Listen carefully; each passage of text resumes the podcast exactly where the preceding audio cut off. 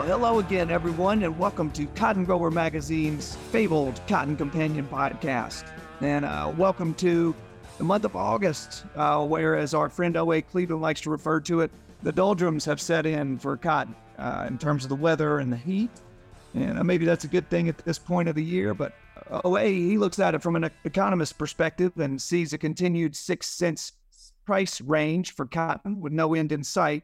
And at the field level, you know, those bugs, uh, those pests still need some attention, and the crop needs a bit of fertilizer or a good rain, and just kind of the basics of daily management going on out there. Nothing exciting, as you guys know, just routine management. We are well and truly uh, getting into the home stretch of this season.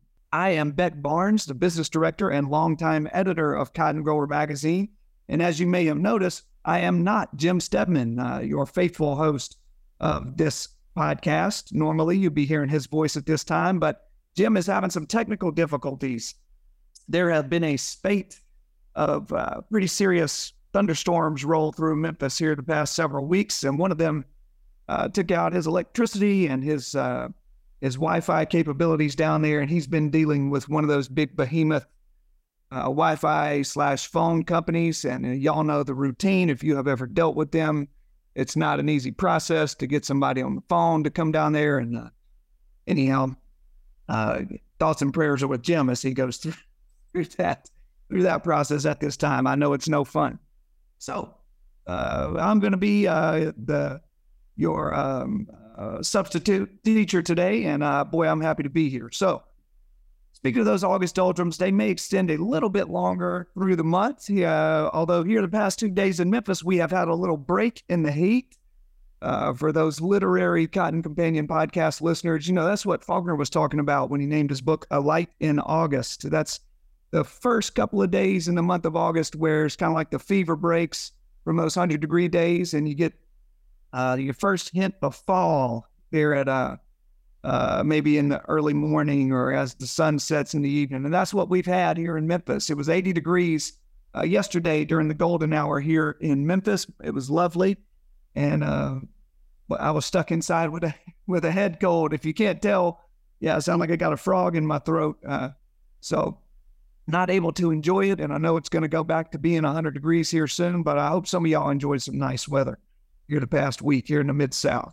Um, you know, cry me a river. Poor, poor, pitiful me, as Warren Zevon once said, me and my head cold. I'll be okay.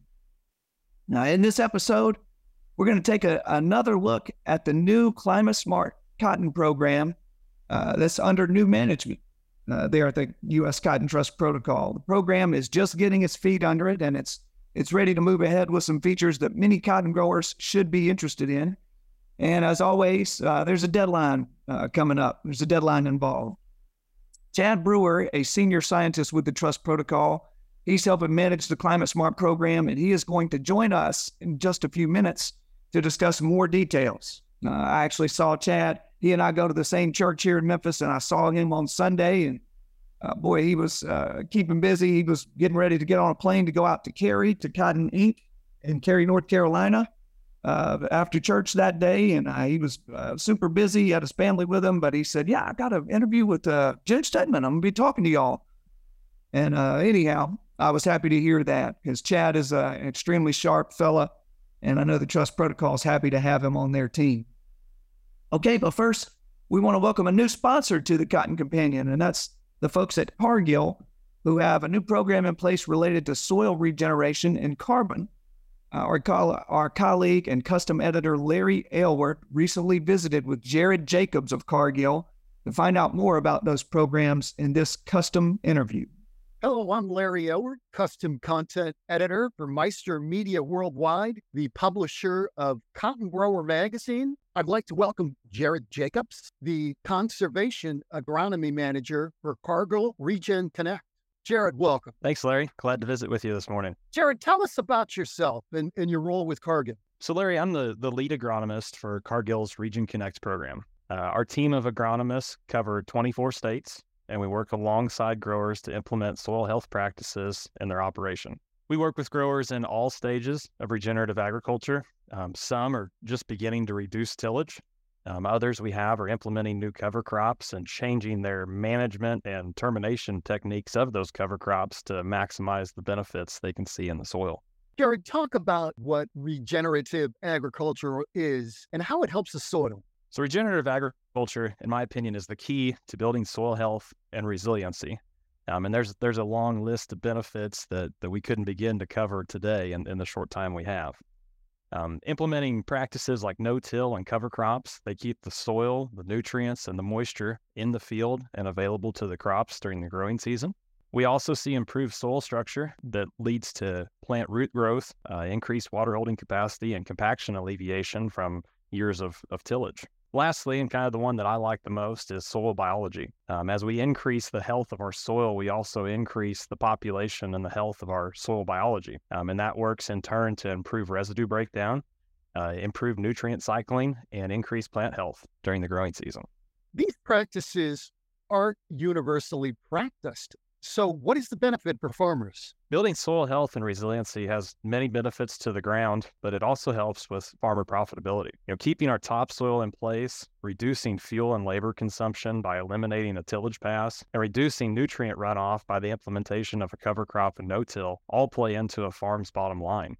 Through Cargill's Regen Connect program, we also partner with growers to implement these practices with financial assistance and education. We know this change in management takes time, and we want to work with growers for long term success in these practices.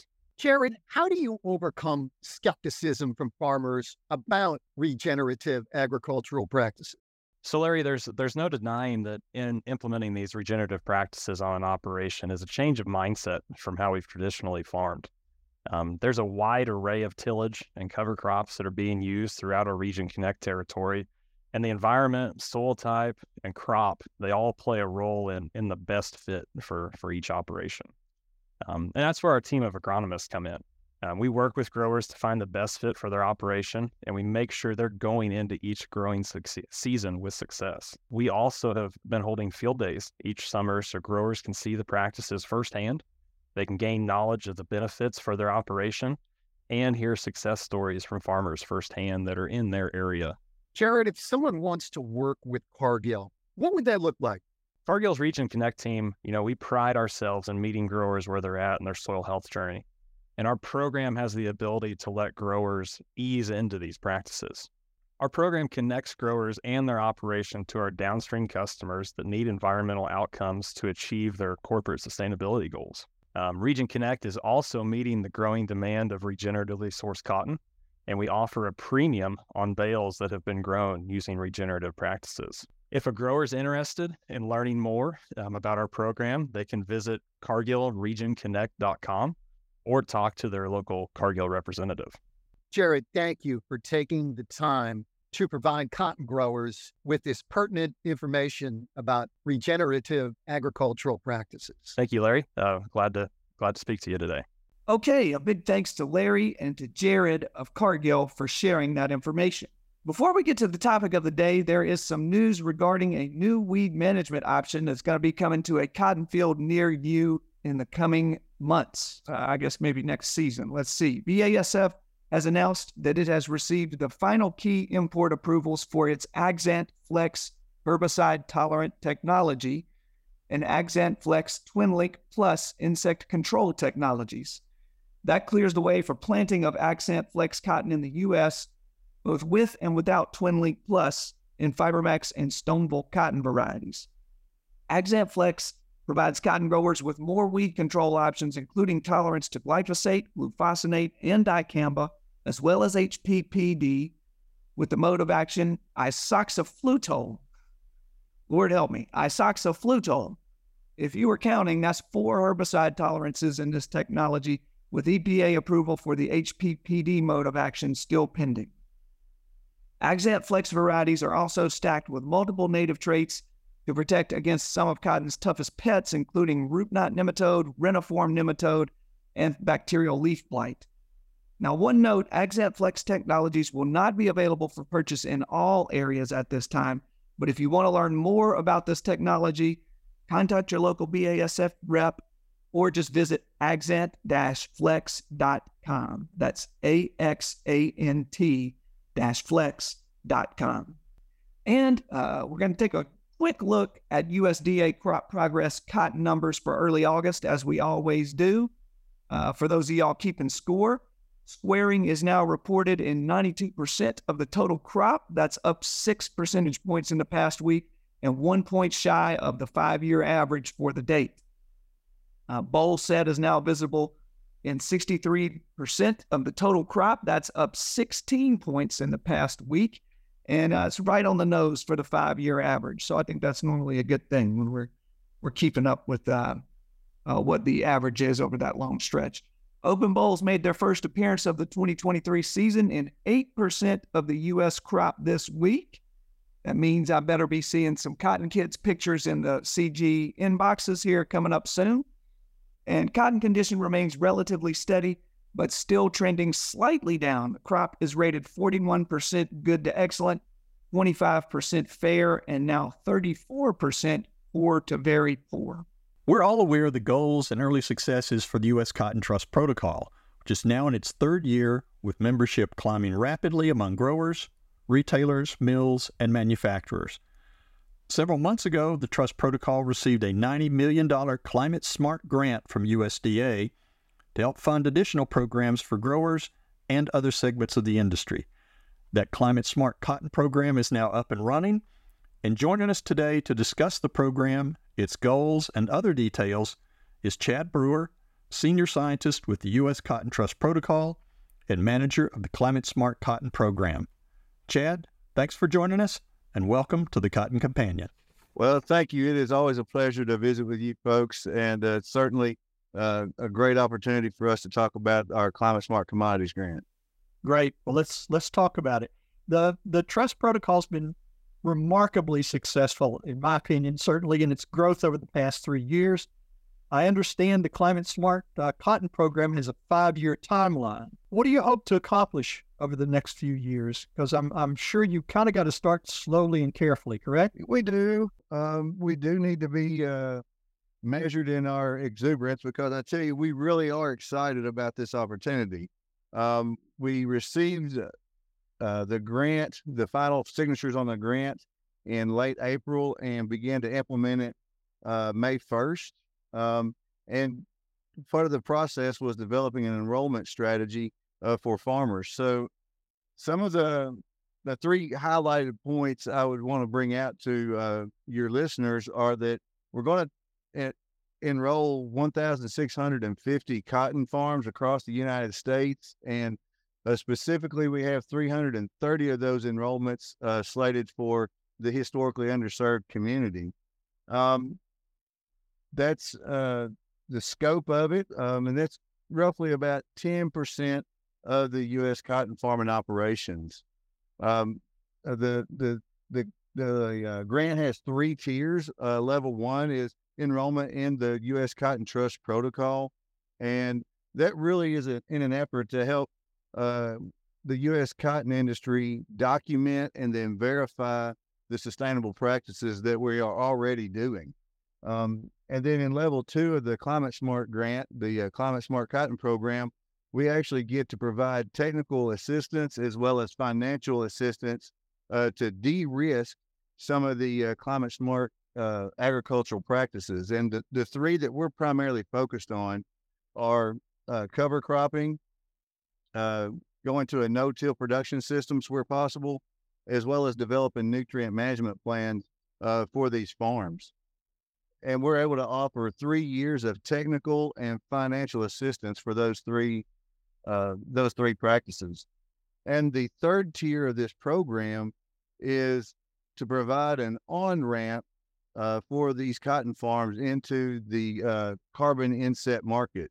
So it's a it's a great opportunity for farmers that are interested in sustainability and exploring these new options um, in the carbon market.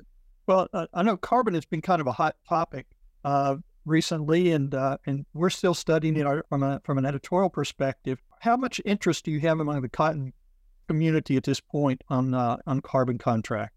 The uh, the interest is there. I think uh, the farmers are being in general, to generalize, farmers are being approached by uh, several entities um, out in the ag market space that are talking about carbon, um, but there is some uh, confusion around the carbon markets and perhaps you know how does a farmer get involved with it? What does it really mean? Um, is this a, a, legitimate revenue stream? And so part of our uh, work with the grant is to provide that technical assistance that helps um, clear away some of that clutter and let farmers make an informed decision. Okay, that's great. Um, when a, when a grower does get enrolled and, and accepted into this this program, they're one of the lucky 1600. And you touched on it briefly, but let's go into a little bit more detail. What sort of value or advantages you expect? Well, sure. So some of the some of the direct, measurable or tangible advantages um, really begin um, with level one enrollment. So the financial assistance for enrollment in the Cotton Trust Protocol is we will provide five dollars an acre up to seven hundred and six acres. So you think of five dollars an acre for a maximum of uh, three thousand five hundred and thirty dollars um, for their enrollment into the U.S. Cotton Trust Protocol, and that uh, also includes you know uploading their cotton bale production into, into our platform. Um, once they do that and they say, "Hey, we are definitely interested in in um, more information about these practice changes in level two, then um, what we'll do is get them in touch with uh, some of our partners, like uh, Soil Health Institute, uh, which will be helping us provide the technical resources uh, to help implement those practice changes on their farms. If they're able to um, implement cover crops, for example, we help de-risk that uh, that change by offering a $25 per acre incentive, and then of course five dollars an acre for um, no-till production, going to a no-till production practice, and then another five dollars an acre for that um, uh, nutrient management plan. Now, so what's really interesting about um, these practice changes is they'll get that incentive from the uh, U.S. Cotton Program uh, to do those practice changes, but because they made the practice change, that makes them potentially eligible to enter into that carbon space because they uh, are sequestering or uh, removing um, the emission of you know uh, greenhouse gases um, from their operation, and so we will provide an on ramp in our level three pro, uh, part of the program. We'll provide an on ramp for those farmers uh, to enter into that carbon space through our ecosystem service market provider that we contracted. So it's a, a really great opportunity uh, to to kind of uh, trial use uh, some of this stuff on their farm. I'm sure a lot of folks are going to be listening to this and suddenly pulling their pencils out to try to start. You did mention that the Soil Health Institute is one of your partners, and I understand there's several other partners out there that's working with you. Who are those partners and, and what do they bring to the table as far as programs are concerned? Oh, absolutely. This is definitely a joint effort.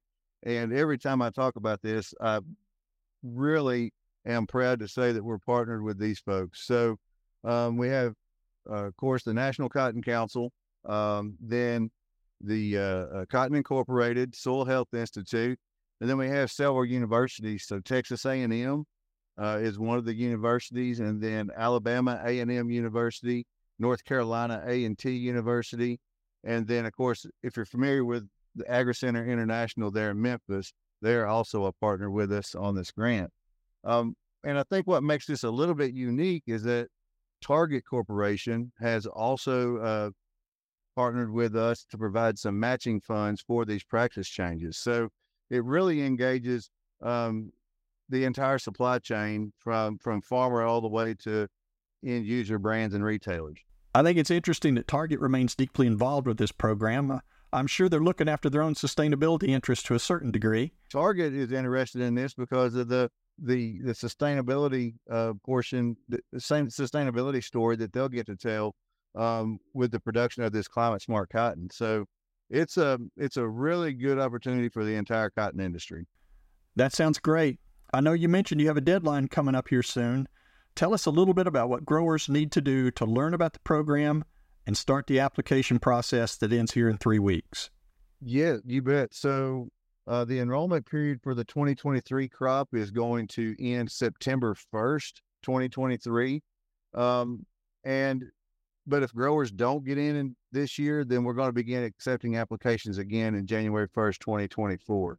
Um, but but you know, we really encourage folks to go ahead and enroll in 23, um, secure their spot because these 1,650 spots will be uh, used up on a first come first serve basis. There is a lot of interest out there, and you said you're getting your your uh, you're starting to get busy here over the la- over the last uh, few weeks on this. So uh, I'm sure a lot of people are going to be are interested in this and are all going to be to see exactly how this program works out.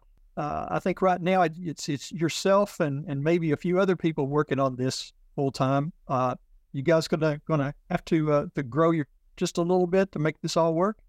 Hey, we sure are. We sure are. Um, so one of the the key roles that we're going to be filling is the enrollment specialist position. So we have three enrollment specialists that will be uh, across the Cotton Belt um, in the southeast and southwest and west. And these uh, this enrollment specialist position will be the customer facing role um, out in the world that will be working alongside Soil Health Institute um, on the farm to uh, help these uh, cotton farmers uh, implement these practices um, and then uh, also get enrolled in the program. So we have those we have those positions posted, and we're definitely seeking applicants for those positions until August the fifteenth. Okay, that's great. Well, I know it's a busy time. And you have a lot of things on your plate, so we're going to let you go. I do appreciate you taking time to join us today. This is truly an exciting program, and I think there are a lot of details involved, but I also think there are a lot of promise for the industry. So we're going to keep watching your progress, and let's get back together soon for some more updates. I would absolutely love to do that. Thanks for having us on. Thank you, Chad. So, all right, that's going to do it for this episode of the Cotton Companion podcast. A special thanks to Chad Brewer for taking time out of his busy schedule to visit with us about the new Climate Smart Cotton program. A big thanks to to Cargill for their participation with the Cotton Companion. Uh, and as always, we want to say thank you, dear listeners, for joining us and sticking with me through this, uh, through my uh, uh, frog in my throat sounding voice. We hope that you've enjoyed this episode, and if you like what you've heard, please be sure to spread the word and tell your friends about the Cotton Companion podcast. Here's where and how they can find us. You can find the Cotton Companion in three easy ways. First, go to cottongrower.com forward slash companion, or simply click the podcast tab at the top of the homepage. Second, subscribe to our channel on iTunes or wherever you find your podcasts these days. And three, sign up for our weekly e newsletter, the Cotton Grower e News, that's delivered to your email inbox every Tuesday morning. You can do that by going to cottongrower.com forward slash subscribe. Also, be sure to follow Cotton Grower on social media. We are at Cotton Grower Mag on Twitter, and on Facebook, you'll find us by searching for Cotton Grower Magazine. The Cotton Companion podcast is produced twice monthly by Tyler Hatch and Kim Henderson, our talented colleagues at the world headquarters of Meister Media Worldwide in lovely Willoughby, Ohio. I'm Beck Barnes, standing in for Jim Stedman. We're both going to be back with you, we promise, in two weeks with the next episode of The Cotton Companion.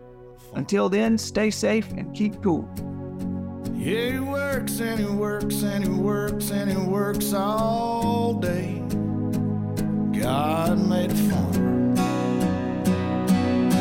Yeah, he works and he works and he works and he works and he works all day. God